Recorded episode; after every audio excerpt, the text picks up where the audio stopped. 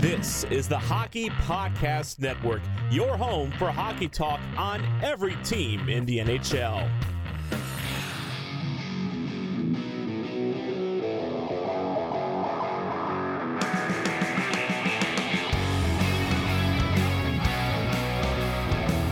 This is the Broadway Boys podcast through the Hockey Podcast Network, and we are back with season four, episode 61, as the Western and Eastern Conference finals are getting underway, and there is all quiet on the New York Rangers front.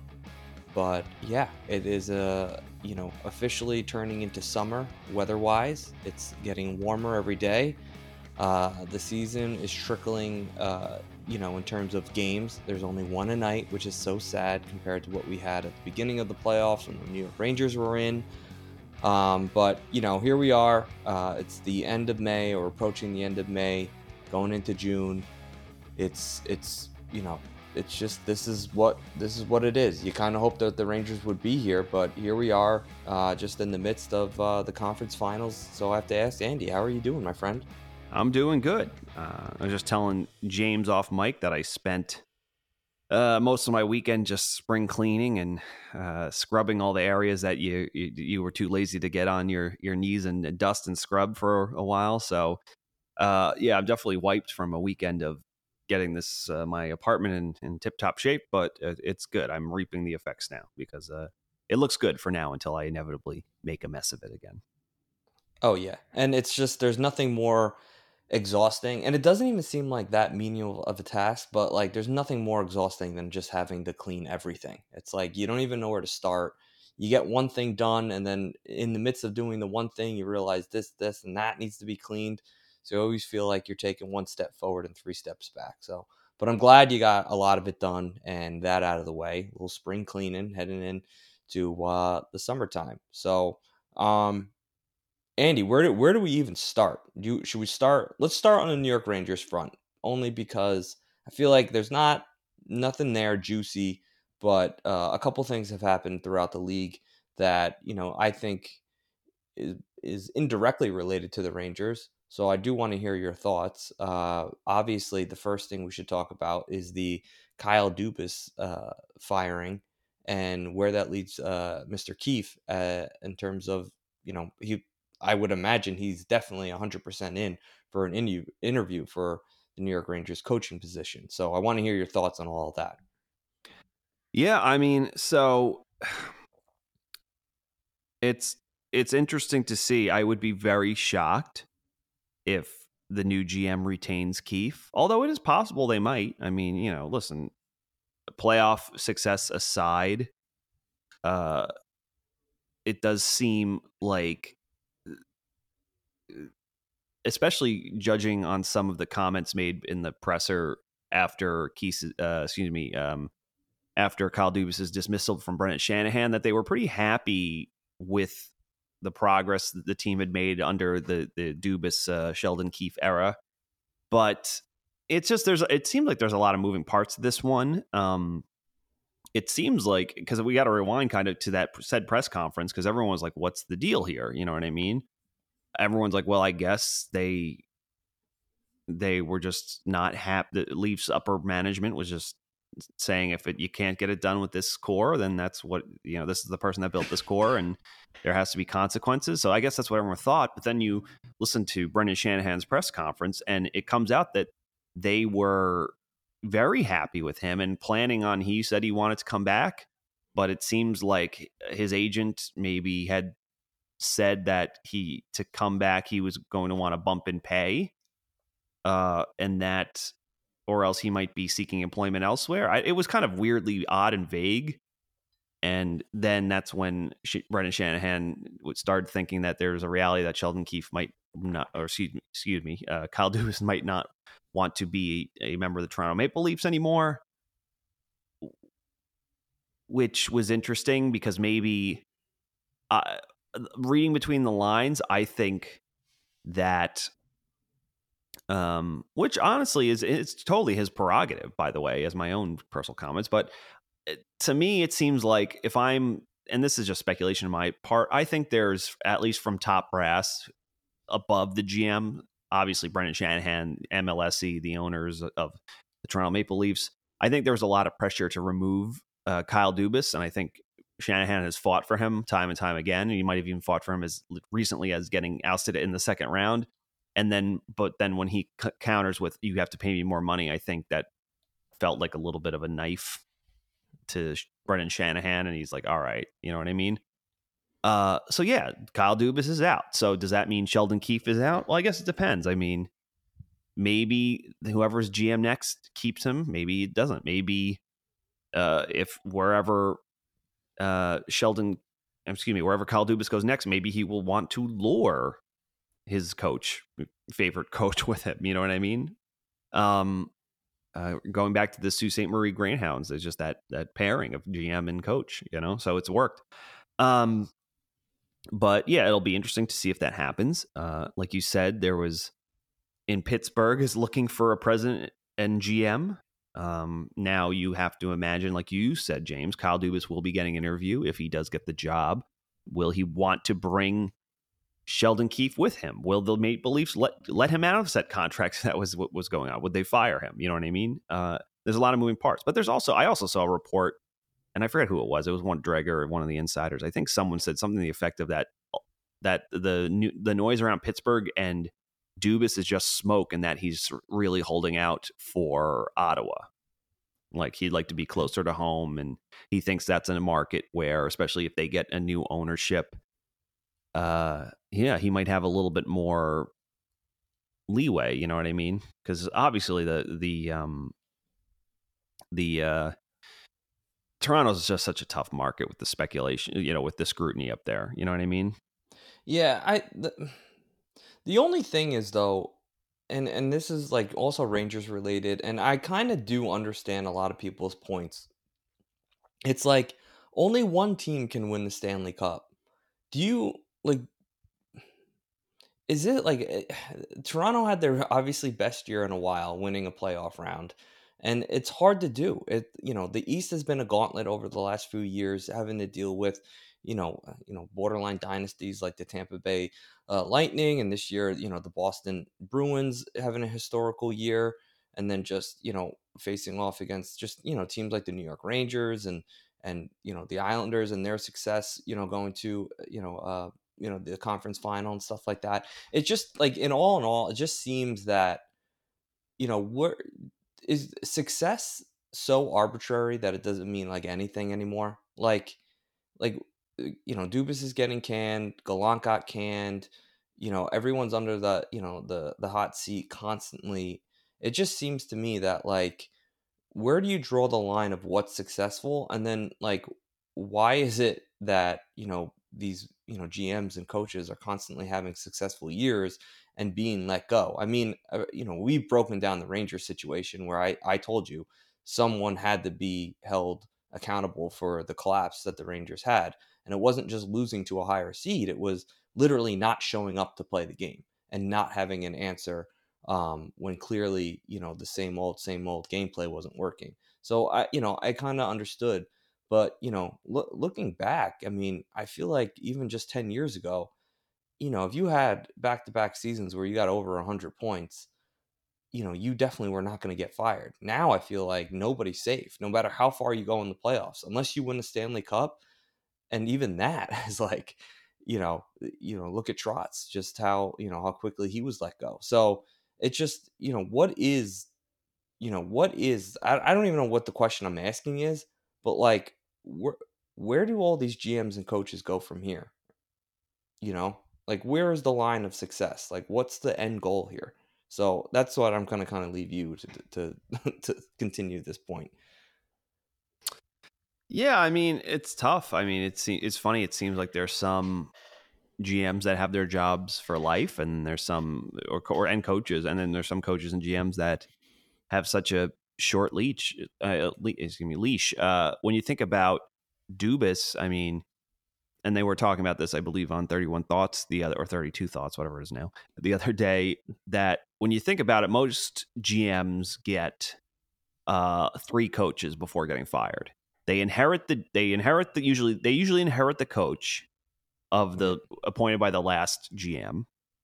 And then when that doesn't work out, they fire him and say, I get to have my own guy now. They get that coach. And when that coach doesn't work out, then they say, well, okay, the hit, this, this approach lost the room was too soft, too harsh, a change of voice was needed, yada, yada, yada. They get one more coach. And if that doesn't go well, the, then the GM gets fired, but they keep the coach because they just hired him to get give it a chance with the new GM. And, you know, the cycle does repeats itself. So, but yeah, I mean, obviously, not every team is the same, not every owner is the same. There's some owners like Jeff Vinik and uh, Ted Leonsis in Washington that they are passionate about their team, but they just say, I have an open checkbook and I believe and I trust the right people, but I'm not going to have my fingers in the soup. Uh, you you take care of it for me. I trust you. And that's them. And then there is uh, Jim Dolan for the New York Rangers, who uh, until recently, as of what, five years ago, Glenn Sather had done a pretty good job at keeping Jim Dolan's, you know, fingers out of the pie. But uh, it, it clearly had come to a head re- since uh, with the Jeff Gorton, uh, I guess going back, stemming back to the Artemi Panarin Tom Wilson situation. So, you know, so I different, obviously different. There's different scrutiny in different markets, and a lot of it. Some markets it comes down to money. Some things it's more about uh, image. You know, those like you said, there's we've seen Ottawa keep coaches because well, we need a change, but I don't want to you know, we're not going to spend more money. We're not going to pay the rest of this guy's contract at the same time we're paying someone else. You know what I mean? So, you know, the goalposts are different for every team, but you, your point still stands, James. It gets, it seems like executives get less and less uh, leeway in 2023. You know what I mean? It's, there's no such thing as a five year plan. No, I think the problem is some every now and then you see there are some franchises that can turn their fates around really quick. They draft really well, really quickly. Um, I mean, it's people. You know, people forget Carolina had some of the best attendance in the regular season this year, and they've been a playoff team what for the last five, six years, right?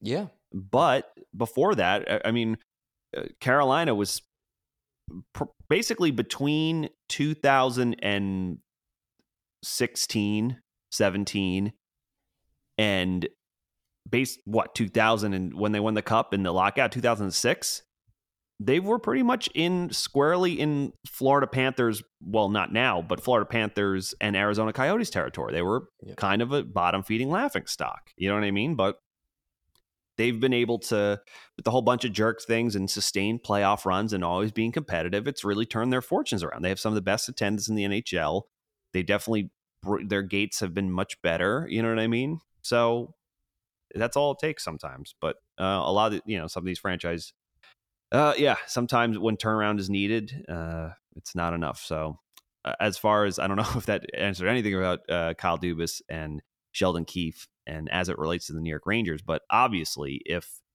for some reason if Sheldon Keefe was a fired but uh, uh, Dubas did go to Pittsburgh and was happy to keep Mike Sullivan because he's a good coach, then it would. I think would the Rangers be interested in Dubas? Uh, excuse me, uh, Sheldon Keefe. Uh, yes, I think they would. However, I think obviously if if Dubas was to get a, the Pittsburgh job, he he interviews, he gets it, and then wants to bring in his guy, and then Mike Sullivan is available. The New York Rangers are calling him yesterday.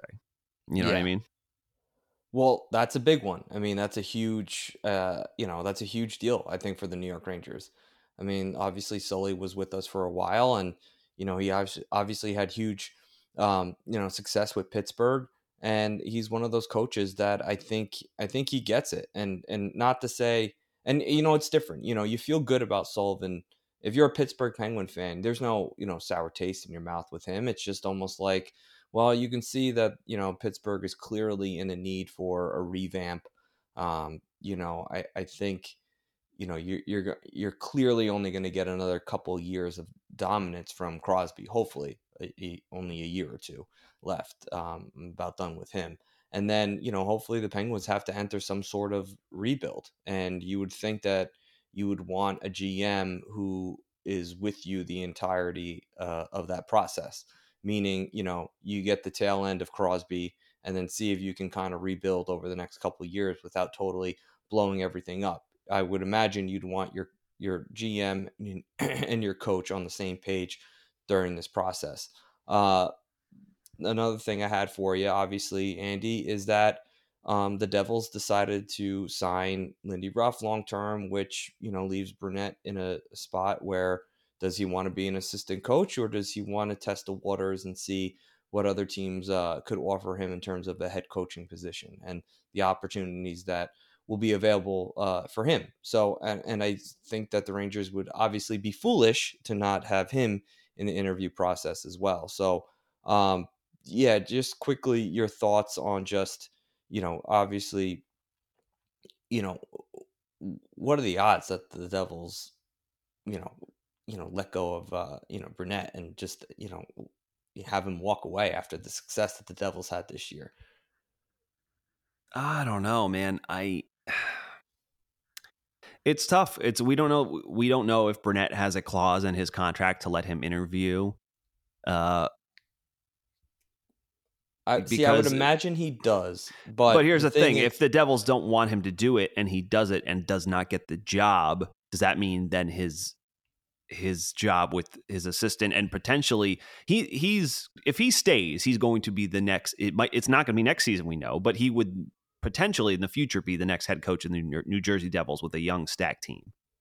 So unless he's sure he can get the job without upsetting the hand that feeds, you know what I mean? It's a kind of a risk, no? I mean, I don't know. It just seems like, well, why not just make him now the head coach? Well, I think a lot of it is the success they had. Um, the the Jack loves him. Uh, honestly, most of them loved Lindy Ruff, and he seems like a nice guy. You know, well, I mean? how could you not love your head coach? He's got, he's got you the season yeah, just had. Yeah, but also he's got that grandpa energy. He doesn't not doesn't seem like much of a taskmaster. You know what I mean? But um, and look, clearly, you know, clearly he's got them playing in a, a, way that is akin to the modern NHL. Yes, they they're young and they've had trouble sticking to that structure throughout their playoff runs, but they were still able to get through around. You know what I mean? So, um, but uh, yeah, I mean, it's I yeah, I guess Brunette is tough because I thought I'd read or saw a tweet from Friedman basically saying that it's hard for to imagine they would be the Devils would be too keen on allowing him to interview with the Rangers across the river. But again, I don't know. There has it hasn't been elaborated on further, so we'll see. Um, and it's happened before. I mean, Chris Drury was the Rangers didn't let allow him to interview. Um, it's this is not a coach, it's a GM, but you know he was being groomed for the Rangers job, and we didn't at the time we didn't know that Jeff Dolan was gonna, or excuse me, uh, that Jim Dolan was gonna oust Gorton and uh, John Davidson, but he was asked. There were teams that were asking to interview him, and the Rangers said no because he's in our plans, and you know obviously it's a little bit different with the original six franchise. Maybe it's just no matter what, you you know you're getting a the, the big boy chair eventually. So you're said even if I have to wait a little bit longer, it's worth it. But uh yeah, I don't know, man. It's um but I think it, there's a lot of possibilities out there. And on our, the the last podcast uh, that I uh, flew solo on. Oh, by the way, did your team win that roller hockey game? No, we did not. Uh, we fell apart once again uh, strapped for guys, uh, only rolling with five. I don't have the energy to be playing 90% of the game. It's just not not in my blood right now. So um, we had two back to back games, Andy. 11 o'clock Yikes. the prior night, which means I had like four hours of sleep. And then I got right from work. I went to play in the 7 p.m. game. And both nights we had five guys just not a good mix. Uh, groin was severely shook. Had had to have a good sh- uh, stretch today, so um, all good on that front. But yes, the the podcast that you rip solo, I thank you for. No, no worries. But on said podcast, um, I basically spoke about some of the basically coaches that are in the running for this job. Uh, one of which, which I w- went on record saying I was not too keen on, uh, just won the Q uh, QMJHL championship with his uh, with the Quebec Remparts, and that's Patrick Roy. So that's that's definitely going to get some steam. And you remember Patrick Roy teammates with whom way back in the day? Chris Drury on the Colorado Avalanche, where they won a cup together. So uh, definitely a possibility. Um, he's definitely, and you, I think Kevin Weekes, just as as of what a week or two ago, said he was gaining a lot of interest from some a couple of clubs, and he's already got interviews pre lined up. So we shall see. But I think at the end of the day, Sullivan is their guy. Obviously, we know that Quenneville will meet with um, Gary Bettman about being reinstated. I still don't know if the Rangers want to go in that. There's there's a lot of heat on that, and I don't know if the Rangers are that desperate. You know what he, I mean? He should. You know, they should just force him to coach the Coyotes. yeah. Like honestly, coach this team for the next seven years, and and that's I think you know a way to pay his debts. Almost, it's yeah, like it's like you're going to be moving around a lot. Don't you know, don't unpack your bags. Yeah, but yeah, it's just I don't know. I, the, uh, I don't even want to talk about Quenneville because I feel no, like no, it's, no. That's it's, oh, that's. It's, well, that's not just other, like I don't. And that's and that's uh, he said when the playoffs are over. I mean, the Rangers are already. I don't know how long the Rangers want. They're going to take their time, but at the same time, it's like you don't want to wait.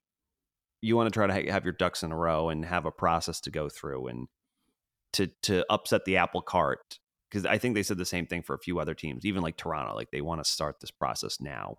You know what I mean? So yeah, even, and and not to mention, it's like, listen, the New York Rangers. If you uh, Chris Drury, I don't think would even consider Quenneville. I just really don't. I don't. I just don't think he's even going to consider him. I feel like there's now there's enough names. There's enough, and every day you feel like there's there's more. You know, you know, ruffling of the feathers, and you know, there's different you know more you know candidates that you know are more vi- way more viable and realistic than you know Joel Quenneville. It's just like you don't even know if the guy's allowed to coach in the league. Like why would he even be on a list right now? Like you had you know Brunette's obviously you got to you know definitely sniff around him. Uh, obviously uh, uh, you got to figure out what the deal is with Dubas and and you know Sullivan and you know Knoblauch. These are all guys that are going to be you know, interviewing the coach. And it's just, I don't know why you would even, if you're Drury, even have to deal with that distraction. Because you're right. If you're starting the process now, does that mean you're calling, you know, Bettman and being like, what do you think? Is he going to be able? Because, you know, I kind of want to have my ducks in a row. You know, this is just silly. I, that's, and the, I don't know. I just feel like he's not going to be the New York Rangers coach. And I feel like the league, in a sick way, and like I, I don't know how you feel about this, but they wouldn't want him in a high profile job right away. If anything, burying him, and I'm serious, just bury him out in Arizona and allow him, you know, to kind of, you know, ease his way into the spotlight of coaching again because it's just that's where we are right now. But I don't know how you feel about that, but um yeah.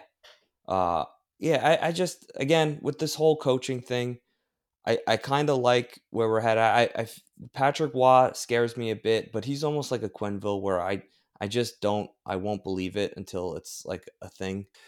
You know, it's hard to know. He could be a totally different coach than he was in his last stint with Colorado. Where let's face it, you look at that team and uh, it wasn't very impressive on paper. And I mean, even the players that were there, like Matt Duchene, was maybe their best player at that time. You know, uh, MacKinnon was still disappointing MacKinnon when people were all about maybe this guy's never going to put it together as a number one yeah. pick. You know what I mean? Which is just you know, yeah. uh, obviously it's laughable in hindsight, but it took him a little bit to put it together. So I mean, they didn't have Rantanen. You know, they didn't have like uh, all the things they have now. So. Um, yeah. I, so yeah, I mean, so who knows? He could be you know, it, he obviously his reputation was that of a hothead, pulling his his. I almost like, think that like, that's the best part of him coming here, is that like he'd be a hothead. Like he wouldn't look at like the the New York Rangers and their star players. He wouldn't be intimidated to like lose his mind on them.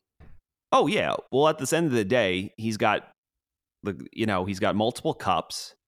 He is one of the best players at his position of all time. You know, he definitely wouldn't take shit from any of them because you know it's like you know it's whatever and if some of them you know oh what Panarin you want uh you just want to do your thing. It's like fuck you. I watched Peter Forsberg, you know, bleed for this team on, you know, and fit his mangled foot into a boot that didn't fit him all because he wanted to win and lay on the line. You know what I mean? So yeah. Well, now fuck- you got me ready you. to. Now you got me ready to run through a wall for Patrick Roy. So he should just Patrick Roy should just let me do his his you, goddamn right, he should. He just stands there on the wall with his arm crossed, chewing gum, and I'm just like, you know, just I'm Yeah. I'm getting the, the the message across. But you know, I mean, I will say there is. At first, I thought there was no chance. I'm gonna, I'm bumping that up to a, a 45 percent chance. It's Patrick Roy. It's either Jeez. it's either someone else or 45 percent Patrick Roy. I'm I'm serious. We'll see, but. There, Yeah, the I just- connection I- is there. the connection is there with Chris Drury. Uh, he's coming off of a, a- an important win. You know, his team might win the Memorial Cup now. It- uh, although I look at some of the other teams, we'll see if there's a, a big chance that the Memorial Cup final could be Brennan Othmann's Peterborough Petes if they can get through. Uh, obviously, this is just right now. All these teams are in the, their respective playoffs, like the OHL playoffs, Q and WHL playoffs, QG, QMJHL playoffs. But there's a chance that you know he could coach his team against Brendan Othmann's Peterborough Petes in the Memorial Cup final. So if he wins that, you know, that's high profile win in, you know. So How- yeah, How I do mean, we feel about uh, Jay Pandolfo? well, obviously, I would love a uh that's that next tier of coach which, which is really interesting, right? You I think I think it was said that Jay Pandolfo does not want to leave B at this time. He's not looking to um he's not looking to pursue NHL employment, which I get. He just got that gig. Next year he's going to have one of the most stacked BU classes he's uh, uh, that you know the, the program has ever seen. Uh but to your point, uh, someone like him or like Jay Leach, or uh, we know the Rangers have been permission to speak to Spencer Carberry, uh, who is a uh, assistant right now in Toronto. Like those are the, at least that shows that they're thinking for all the all the uh, talk about you know experience being important that they're willing to at least look in progressive directions, right? Because Yeah. what you know at least about uh you know uh, assistant coaches like Jay Leach and Spencer Carberry that they're both of their teams employ pretty good systems. I mean, uh Keefe and his assistants, they their system is they have a pretty good offensive system. You know, they they can generate goals. Obviously, when it got tough in the playoffs, it went it was harder to do so. But you see there is structure there. You know what I mean? Whereas the Rangers had none. And obviously, you look at the reason uh, Seattle lost is because unlike uh, Dallas, they just didn't have. You know, they had their system, but just not enough star talent. You know what I mean? But the effort was clearly there. So, you know, it's uh I at least appreciate the Rangers are are looking in these places, but it'll I still think it will be tough. I I would think one of those types of uh a Jay Leach or a you know a Spencer Carberry would really have to blow the Rangers socks off in their interview. You know what I mean? Yeah, and and again, those are like two uh, like they're not very sexy picks in, in my opinion. Like you said, I mean, it's it's weird because it's like you know at the same time it's like is this exactly what the Rangers need? Um, you know, are the Rangers going to go for a guy uh, that coached under you know a high offense team like the Toronto Maple Leafs and and you bring someone who can bring in a little bit of structure? It's like almost that's exactly what the Rangers need, but also you know, a coach that lacks the, you know, authority or maybe in the locker room or something is not used to being or having the spotlight on him and dealing with, you know, some of the egos of, you know, a team like the New York Rangers. But, you know, um that's neither here or there.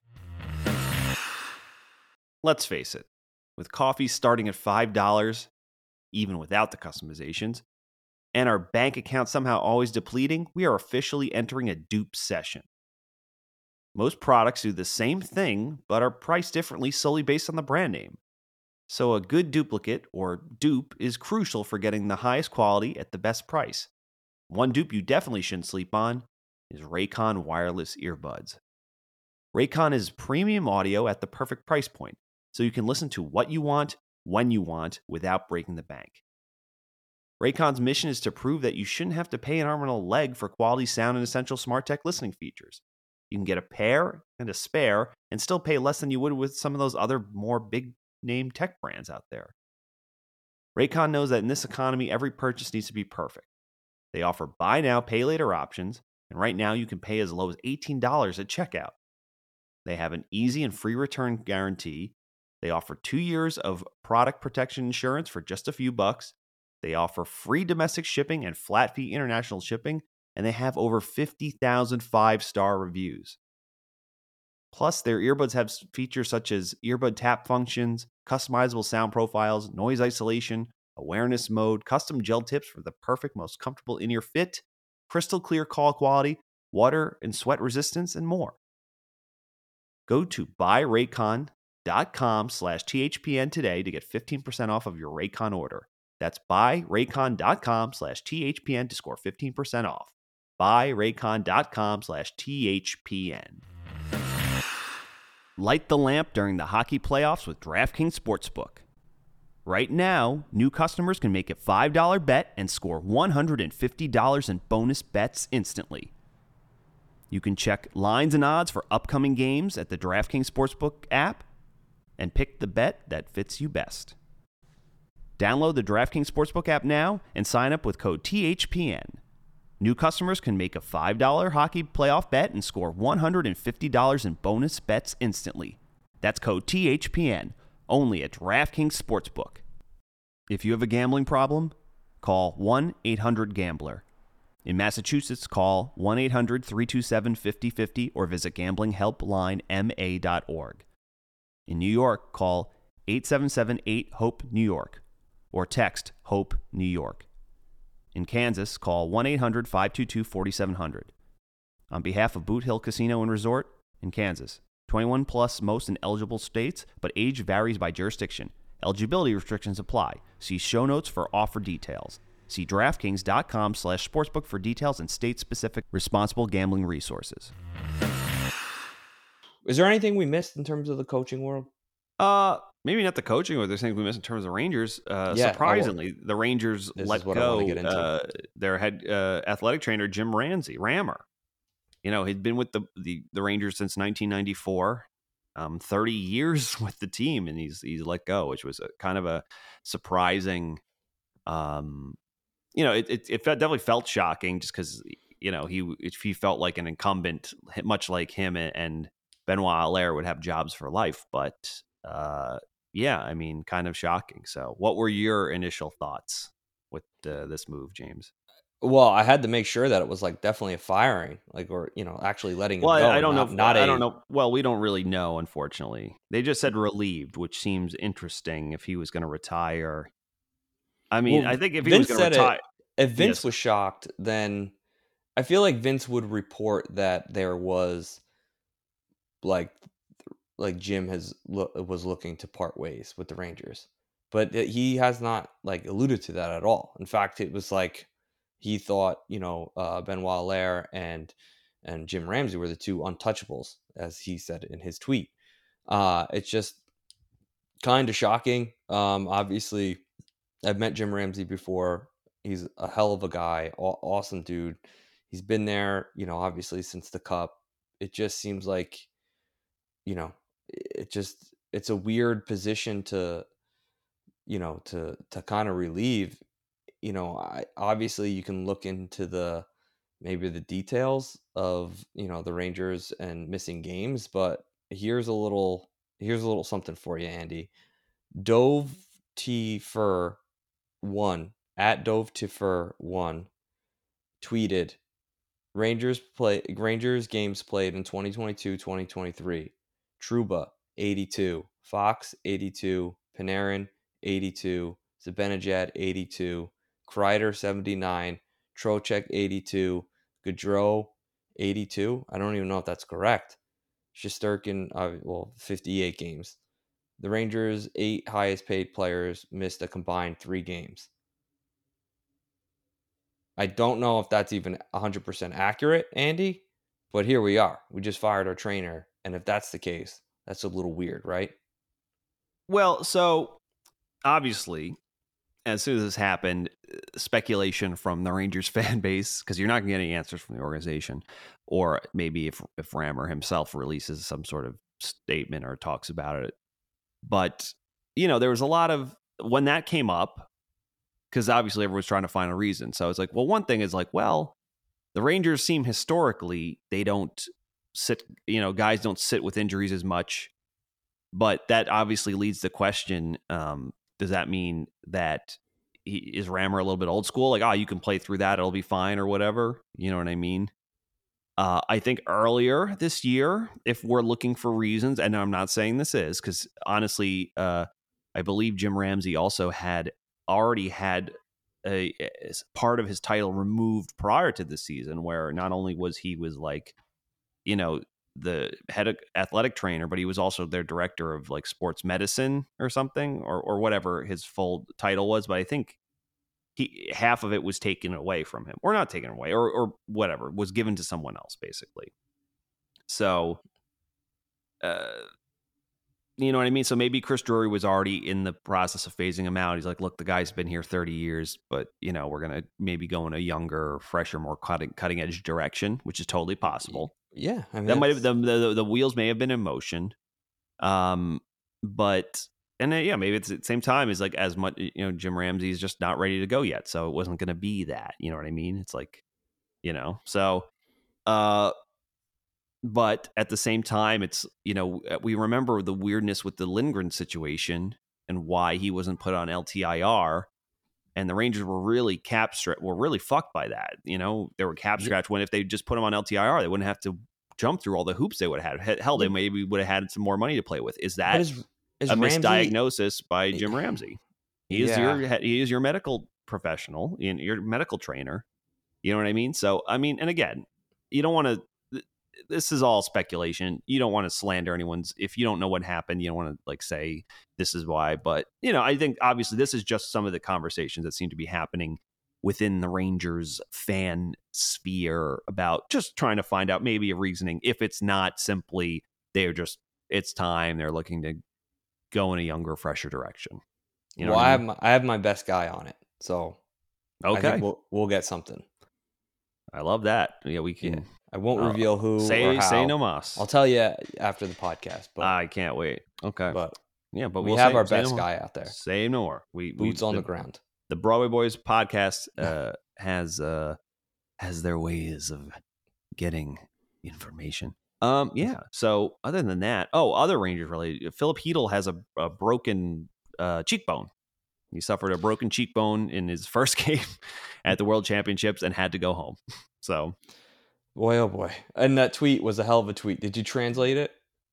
Or not a tweet, uh, Instagram post? Yeah, yeah, I did. And it, it was funny because obviously lot's lost in language. But oh, it was yeah. the, the effect was is like, you know, first off, wanted to thank fans for their support this season. Like uh, the New York Rangers, which it basically the way it sounded, and I don't know if it, it was intentional. Is like is like you know we the Rangers we were knocked off too early is what I'm still annoyed at. By the way, yeah, yeah, very funny. Like, which I think I think in eh, maybe in a native translation or native, you know, if native uh, his native language, that it, it probably makes more. Not that's not funny, but it's like I don't think he meant it as like like oh, as I'm still steamed at that by eh, eh, of course, but you know what I mean. It was just it was probably unless he's very funny, which would be very funny. Um, yeah, I mean, listen, if it was a joke, it's just a funny way to even. I just feel like it got lost in translation, but it. I mean, if he meant to actually say it that way, I mean, again, obviously, you know, we don't speak his native language, so yeah, it's one of those things. I don't speak like, Czech, but he's you know still saying, um, you know, not basically saying it's like I'm still you know upset by that. By the way, it just threw me off guard to even read that right off the bat because I wanted, I thought he was going to address like him getting hurt and the, the whole tournament, having to leave. It sucks, but he threw in like the Rangers bit, you know. But yeah. uh, it was funny. Yeah, but he's okay. Uh, he will be ready for training camp. No, no problems there. But obviously, if guys got a broken bone in their face, probably don't let them play at the the World Championship. So, uh, yeah, or it's a re- real shame. Not that I see the Czech team doing much uh, in the World Championships. But, no, uh, but uh, Team USA first time since 2018 to go start the tournament six and zero. Oh. I know, which is not good. for them. I've seen the story. USA does well when they look like shit, and then they have to have a come to or like a reckoning moment. Uh, you look at Switzerland. What a wagon, huh? It's crazy.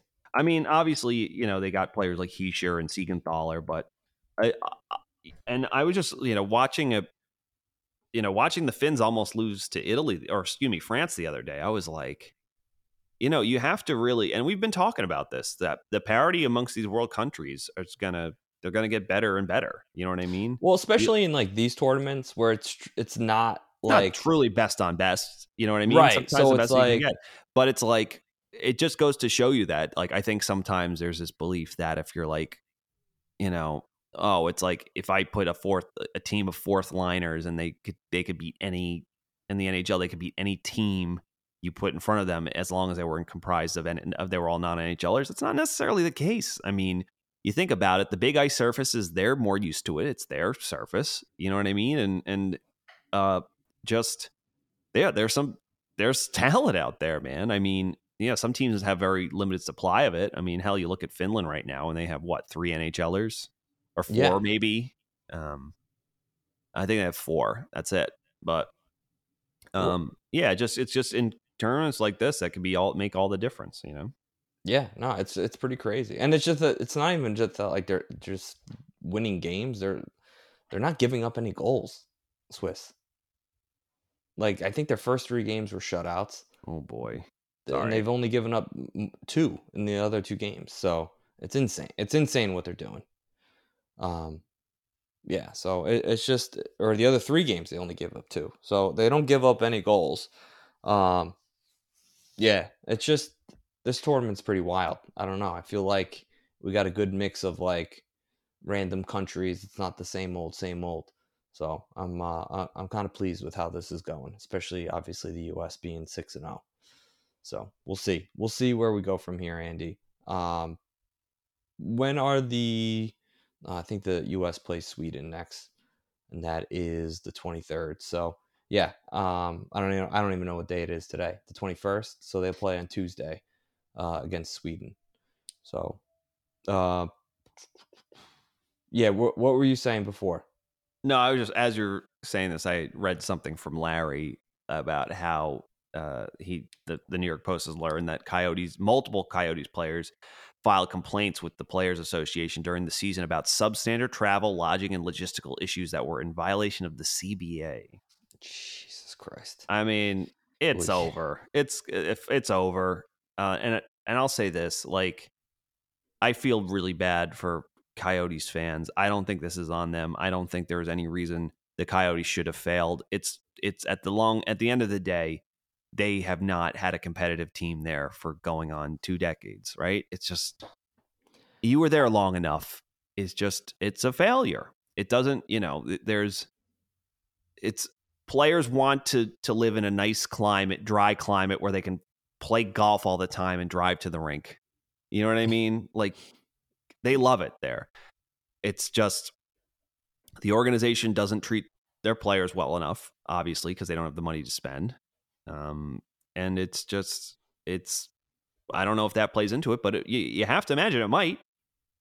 You know, it's like It's you're just- gonna run through the wall for a, a logo of a team that, like, you know, s- that- Yeah. that every morning uh, Shane Doan has to stop at Dunkin'. This is real. Has to stop at Dunkin' Donuts and get like bagels and munchkins for the team. and then you get traded to the the Keith Yandle story about getting traded to the Rangers is hilarious. Have you ever heard it? I I feel like I have, but I want you to tell it again. All right. Well, it's something. It's basically. I won't make it long. He basically said, you know, I get traded to the Rangers from the Coyotes, and he's like, you know, I was used to Shane Doan stopping at Dunkin' Donuts. He's like, I get picked up. Um, I'm I'm like looking at the logistics of it. I'm like, well, I guess I'm not playing tonight. And they're like, no, you're playing tonight. And it's like, okay. He's like, I fly in to, from whatever uh, to LaGuardia or, or, or JFK or or Newark, I think actually. I fly into Newark and I'm looking at the traffic on my phone. I'm like, there. Well, I'm not. I don't. Maybe I'm mixed. They want me to play in the second period. He's like, there's a helicopter waiting for me. It like you know, folds it down. Got two attendants. They get me on. I open it up. And there's immediately like bottles of San Pellegrino and all the candy bar. you know what I mean? And he's like. I'm coming from, like I said, Shane Doan. He says, I, you know, that first week or a few weeks, you know, I'm in the, I'm in the whatever. We're at the training facility at practice. We're at the nutrition table, just eating, and you know, the the chef's there, and I just kind of say, oh man, you know, you'll be sweet if we had like a smoothie bar. He's like, I show up, you know, he's like, we go on the road, we come back from a road trip. Next thing I know, there's a fully stocked like smoothie bar. you know what I mean? It was just like such a, he's like, it was crazy. It was like whiplash, you know? But I mean, yeah. Uh, uh but uh, to get back to my original point, it's like, it's it's over. It's when is enough enough? You know what I mean? It's it's just and it's on it's unfortunate because there's are a lot of passionate coyotes fans. It's not on them obviously. It's not like they weren't uh, fans enough. It's just it's literally on the people that have owned the team with the, every single owner of this team for the last whatever since its inception. Just not putting a just not doing what they had to do either whether it was spending money or spending it shrewdly enough. Because listen carolina there's a lot of sub Carolina is a sub cap team, but they were smart. And once they finally said, okay, you know, Tom Dundon buys a team and says we're gonna we're not gonna spend money uh, too much money on defensemen and all this other stuff, but they invested heavily into the areas that you had to analytically to get the competitive advantage, Moneyball style, and the money they did spend, they spent it wisely. Coyotes have not done that. Yeah, and well, it, it's just it's it's tough. I mean, you look at even just like teams that have been up against the, you know, you know, Pittsburgh obviously was, you know, threatening to have to move and they were failing as an organization. And, you know, they you know, obviously got Sidney Crosby and they were able to kind of turn the tables. You know, Florida Panthers, if you look at the ups and downs that they've had as an organization, you know, the laughing stock of the league with, you know, looked like 30 people in the stands. But here they are playing in, you know, the Eastern Conference final up two games to none. It's just, you know, it, there are there are ways to get out of it and I just feel like constantly the Coyotes get in their own way, whether it's you know drafting, you know, uh, or what not, they you know obviously drafting, you know, uh, uh, I forget the kid's name, but you know obviously he wasn't able to play. That was a waste of a pick, and then um, what they interview and bring in a couple guys for um, the not tryouts, but just kind of doing physicals with them and that was a violation so they had to forfeit picks. It's like you're already like struggling to just get by. You can you have to be perfect everywhere else in the in the areas that you can be perfect in. And you know it just seems like they were never doing anything to help themselves get better. And they constantly you know screwing things up. And you know i thought you know there was a few teams where even this year it's just like you have players that are available, but like the Chychrun thing, like are you holding on to him? Were you, you know, looking to build around him? Were you looking to trade him away? Like literally nobody knew for two seasons whether what what they were going to do with this player. And then, you know, they finally, you know, get rid of him and it just kind of was like, meh. I don't know. It just seems like everything that they do it's just wrong. And, you know, that that's ownership and management. And I don't blame Coyotes fans for not, you know, being eager to to show up or show support. It's just exhausting. I mean, I'm exhausted as a Rangers fan, and we've had success in terms of the regular season. So, God knows what it feels like to be a Coyotes fan. But it just, I don't know, man. I root for that. That they have the ability to turn the table, but I, I don't have any faith in them. And I agree with you that it this experiment has to be done. It's over. So, uh, where would they go if they move, Andy? Um, Houston. Well, yeah, I mean, you could see Houston. Um, Kevin Weekes has kind of been beating the drum for Atlanta to get another crack at it. You know what I mean? It's the East. You got to keep the team West. Yeah, that's what I was thinking. Um, yeah, Omaha, Dual, Nebraska. I know they do well with the Lancers there. Yeah, yeah. I don't know. I mean, uh, I still, you know, I don't know, man. It's tough. I, I still could see it being a team in the East. I know they would want to keep it, but I don't know if if there anyone is far along enough. Um, I mean, look, Quebec has been clamoring to have another their, another team forever now. You know what I mean? So it could be them, but um, yeah, I mean, I, right now it seems like Houston and and Houston seems like the most likely destination, but I wouldn't put it past you know what who, who was fucking who was it? What football player was saying um who, on Twitter? What am I thinking of? Not Um, JJ Watt. No, no, no, no, no, no. Uh, oh, wasn't it Mahomes saying? Um, was it Mahomes? Oh, saying Kansas City? Yeah, I mean, why not? yeah, Kansas City. You know. Uh, I mean, yeah, I- yeah. Chiefs, Patrick Mahomes want the Coyotes to move to Kansas City. Why not? That would be great. I don't know. It'd be fun. I like I, again. I as far as I'm concerned, it's like Quebec. I don't want the Quebec. I don't. I I, mean, you know, Kansas City Scouts all those years ago, they had a, a hockey team. So the hockey, it's there is a built-in. well, the Chiefs are named after the hockey team. Yeah, I don't know. Yeah. Uh, would you go Kansas City? Cho- uh, Kansas City Scouts? Ooh. The only problem is, I will say this now, is that it's one thing for these organizations that are like, no, it's like, you know, it's like they have, they refuse to drop their adoptive herit. You know what I mean? It's like, oh, they'll go to Coyotes still.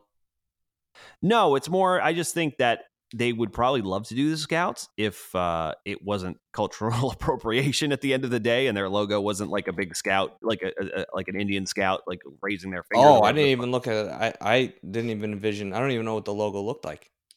Yeah, I think it's When I you said it's- I- scouts, I, was thinking more along the lines of like uh, an army. I believe the Kansas City scout. Scouts is an Indian on a horse, like holding their their hand. The to a- their oh, is it the arrow?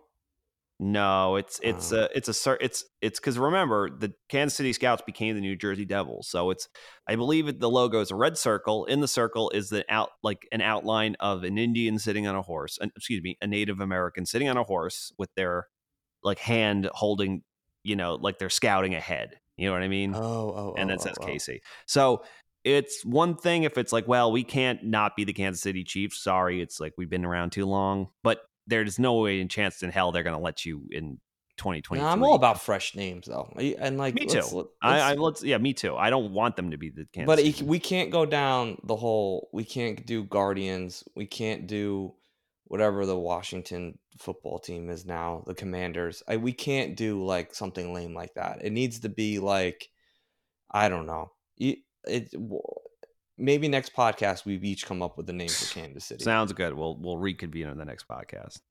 because I can't think of one off the top of my head. I gotta, I gotta look. Um, yeah. So you got anything else? Nope. Uh, as we finishing this podcast, uh, Vegas has won game two in overtime. So, uh, yeah, uh, I mean, any thoughts on either series? Obviously, what can you say about the Hurricanes except Matthew Tkachuk will not be denied? Team of Destiny, Florida Panthers, uh, Barkov with probably the grossest goal I've ever seen in a playoff Mm. game. like he's playing sh- like pickup shinny hockey. You know what I mean? it it's listen i i'll say this i don't know necessarily if i believe in true teams of destiny but it really does seem like the florida panthers are on some sort of mission and they took their failures last year to heart. And i think you mix in the core that you had last year failing you know winning the president's trophy and kind of failing and then you come into this year and you know it took a while for them to kind of get a feel for things obviously bringing in some big huge new faces i think you know for them you know they had a lot of you know they had a right to have a chip on their shoulder and now the league is paying the price you know everyone's paying the price every person that counted them out every person who said you know you know Tkachuk you know should have just stayed in Calgary or you know he wasn't good enough or you know the Florida Panthers you know it, it, it's over like you know it's just not going to work I mean I just feel like they're shoving it right in everybody's face and they're kind of playing for each other. Um Vegas my Vegas and Dallas is weird. I just feel like no one wanted to talk about Vegas. Like they were a one seed. They you know everyone just wanted McDavid and Draisaitl. and and understandably, it was just like, no, they're the best. They're they're gonna win, and just nobody. They're just humming along. They're doing exactly what they did all season long, and it's just it's it's amazing. It's honestly, you know, one of the more impressive. This Florida and Vegas have impressed me more than any other team that I can remember in the playoffs. It's well, just it's yeah, not just because of how good they're playing, the caliber. It's just like how they're just chugging along, like getting the job done. Like I don't know. I just feel like. And I'll say this, neither, not to cut you off, but neither team is perfect. I mean, right. I've been watching Mark Staal do Mark Staal things all over the ice, but you know what the difference is? Is I've also seen Mark Staal do some pretty good things. I'm like, wow, who's that? I'm like, Mark Staal made that pass. Mark Staal is, is crept down to get in front of the net. So you know, I think those teams, you know, they have good. And uh, listen, it's just, it's just, it's sometimes it's, it's, uh, people hate to admit this, but it's luck. I mean, uh, on paper, I think you could argue that uh, Paul Maurice has had better, better rosters on paper in Winnipeg than he does in this current Panther squad. Although maybe, maybe he never had two two players quite the caliber of um Tkachuk peak of his powers and Barkov peak of his powers. But that being said, you know, he some of those Winnipeg teams were an absolute murderer's row of talent, but they just couldn't get it done. You know what I mean? They had yeah. Hellebuyck, who's a hell of a goaltender, you know. But luckily for them, Barkov playing out of his mind. Uh, or excuse me. So I mean, Bobrovsky playing out of his mind. Tkachuk literally moving heaven and earth to be effective and make things happen. Barkov playing some of the best hockey of his career. Right now, he's probably at the he's in the tip of his prime, maybe the peak of his prime. Um, you have excellent, excellent depth with players like Duclair and Reinhart and uh, Anton Lundell and Carter Verhaeghe. You know what I mean? They just that Montour looks amazing. you know what I mean? So uh, yeah, they and eh, they Ekblad and they've finally taken the pressure of being the number one guy off of him because it's going to be Montour now. You push him down, and now he's just a lot more comfortable eating minutes that are much more palatable to him. You know what I mean? So, so yeah, Cats, like you said, it's hard to ever say who, there's a team of destiny, but they have that feeling. They just don't. No moment is too big for them. Uh, Bobrovsky is playing the best hockey I've ever seen him play. Um, and yeah, it's they're getting it done.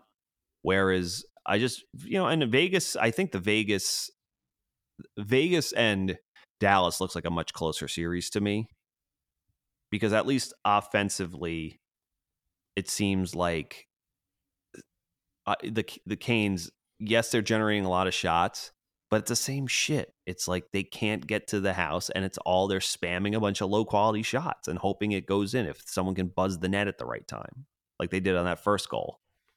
You know what I mean? Yeah. It's just not enough. They just need to try to mix it up with enough skill, but they don't have like I mean they're hurt. You know what I mean? It's it's like Aho can't do it all himself. You know what I mean?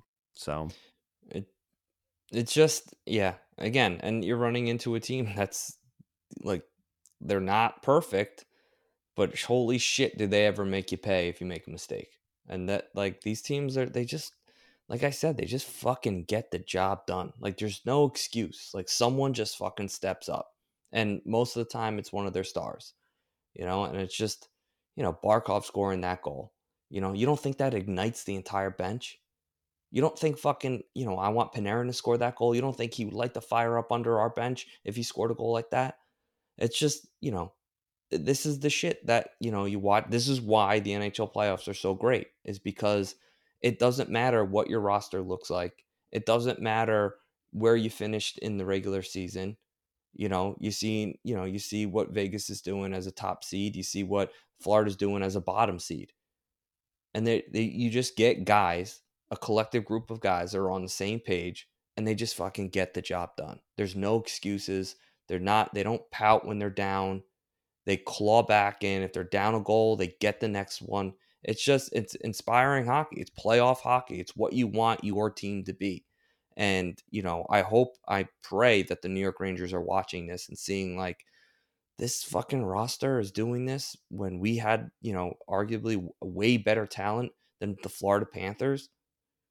You know, we failed. It's like, yeah, it just it shows you, you know, when you're all on the same page and you're all, you know, you know, moving towards the same goal, anything can happen. So, um, yeah, it's just it's unbelievable. And you know, Florida, let's just say Florida Vegas and the Stanley Cup final. I can guarantee you there wasn't a bracket that had those two teams. Not one. Maybe John Tapper, because yeah, I can see him just picking Florida and then Vegas obviously is his team. So who knows? No. Um yeah, I, I again, I, what are your thoughts on on both like just you know both of these teams now up 2-0? Yeah, I mean, yeah, I, like I said, I think, I think the Dallas Vegas series definitely much closer than. Uh, although I know it's been overtime the last two games, Yeah. but I think ultimately when I look at who's pushing the pace more in, in at least in the uh, Canes Panther series, it's the Panthers. You know what I mean? And they're playing just good enough defensively for it to stand up. You know what I mean? So they're happy. They'll they'll go to overtime every game, and uh, when things get even tighter and it becomes a, a battle of attrition. But I, you know, I think it's, I think it, they're playing. I think that they're playing a team that has enough ice in their veins right now to play that game. You know what I mean? Because obviously, any other team right now, I would say, in a oh, we're just going to play tight hockey until one of us gets too tired or makes a dumb mistake. Yeah, you want Carolina. You take Carolina almost all day in those sorts sorts of situations, but the Panthers are just they're you know what I love about them is that and it's kind of it it's funny it makes me kind of think about the Rangers in a way it's like we have a goaltender playing out of his mind we're probably going to give up a good amount um so why not just push the offense all the time? You know I think you look at the adjustments to make this more about the Rangers you look at the way in Hartford how um Knoblauch changed their it wasn't working for them and they were out of a playoff spot. So he just changed up the system, said, you know what, screw it. I'm going to take the reins off, let them push for more offense.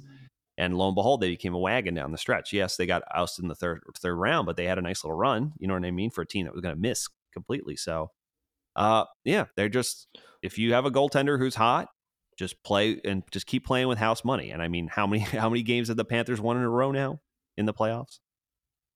Is it six, five, five or six? Yeah. They could, uh, lost to. They haven't.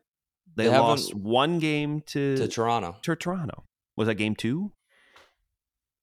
Because they won game one. I think they lost game. No, two, they were up 3-0. They lost game 4 to Toronto. Uh, that's right. So they've won 5. They won game 5 and now they're up 2. So they've only won 3 in a row, but they've they're what? 8 and 1 Well- on their last. yeah, insanity. It's nuts. Bobrovsky out of his mind. Yeah, they're nine and one since losing. 9 and 1. And remember, they were losing to Boston in game four, 3 Yeah. and they came back. So, uh, yeah, I mean, Also, what's the record of consecutive playoff games going to overtime? mm, I'm sure it's Uh. something stupid back in like 1952 where there was like 20 games in a row, but whatever. We got four games in a row of playoff hockey um, or I'm playoff overtime see hockey. if I can look it up. Uh, consecutive Yeah. playoff overtimes in a single series. They'll probably only do it pr- through series because Yeah. Uh Oh, so in so you're right, James.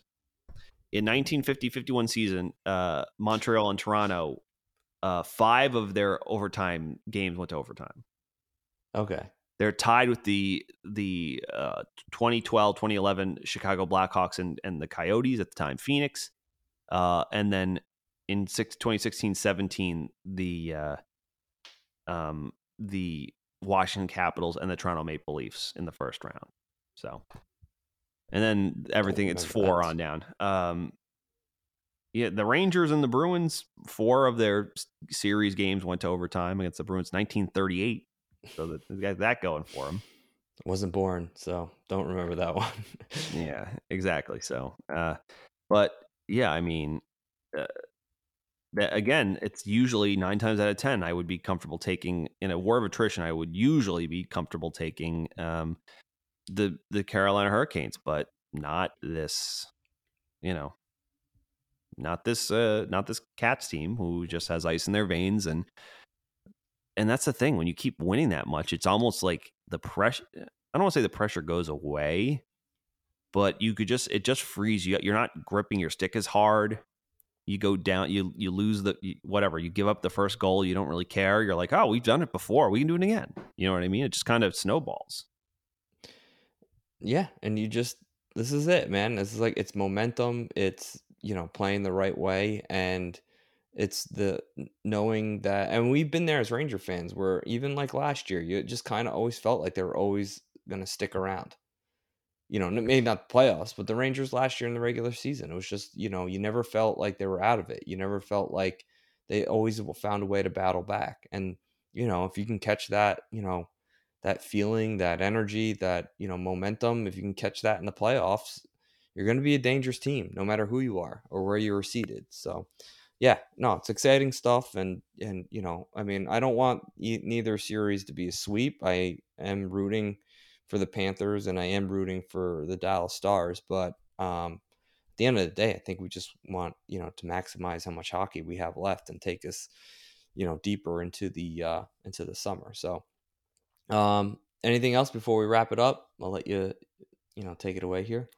Uh, no, this was a man, this went longer than I thought. We had more to talk about than I thought for a, a team that hasn't done jack shit since getting eliminated. But uh, yeah, I mean, we're James, we're getting ever closer to the draft, so it'll be fun in the next few weeks to maybe take a look at some uh, some draft targets for the Rangers. Um, like I said, only one Kaapo Kakko remains. We'll see how the rest of his and Finland's World Championship goes. I mean, they have an okay record. I'm not too impressed with their team but I mean, it's been a slog for them to produce goals. Period.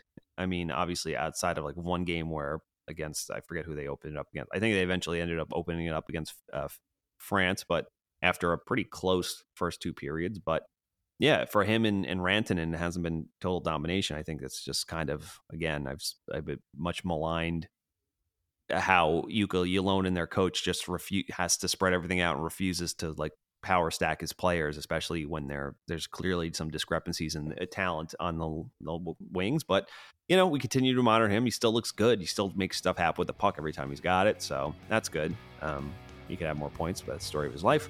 Um, and yeah, well, I guess uh, you have to imagine now with the Dubas uh, news this week, we're going to start hearing about. We already heard about Spencer Carbery. We'll hear more about interviews that the Rangers are conducting as tight of a ship as the New York Rangers are and as Chris Drury runs, uh, rumors will come out. I'm sure Elliotte will say such and such interviewed with the Rangers or the Rangers have permission to talk to this person. So it should be interesting. So, uh, yeah, we'll talk about all that and we'll see you all on Thursday. So, everyone, uh, enjoy this week. The weather should be real nice. Thank you for listening to the Broadway Boys podcast. Be sure to follow us on Twitter at Broadway Boys Pod, and please rate, review, and subscribe on Apple Podcasts, Spotify, SoundCloud, or the Hockey Podcast HockeyPodcastNetwork.com. You're listening to the Hockey Podcast Network on Twitter at Hockey HockeyPodNet. New episodes every Monday and Thursday. Download at the Hockey Podcast HockeyPodcastNetwork.com or wherever you get your podcasts from.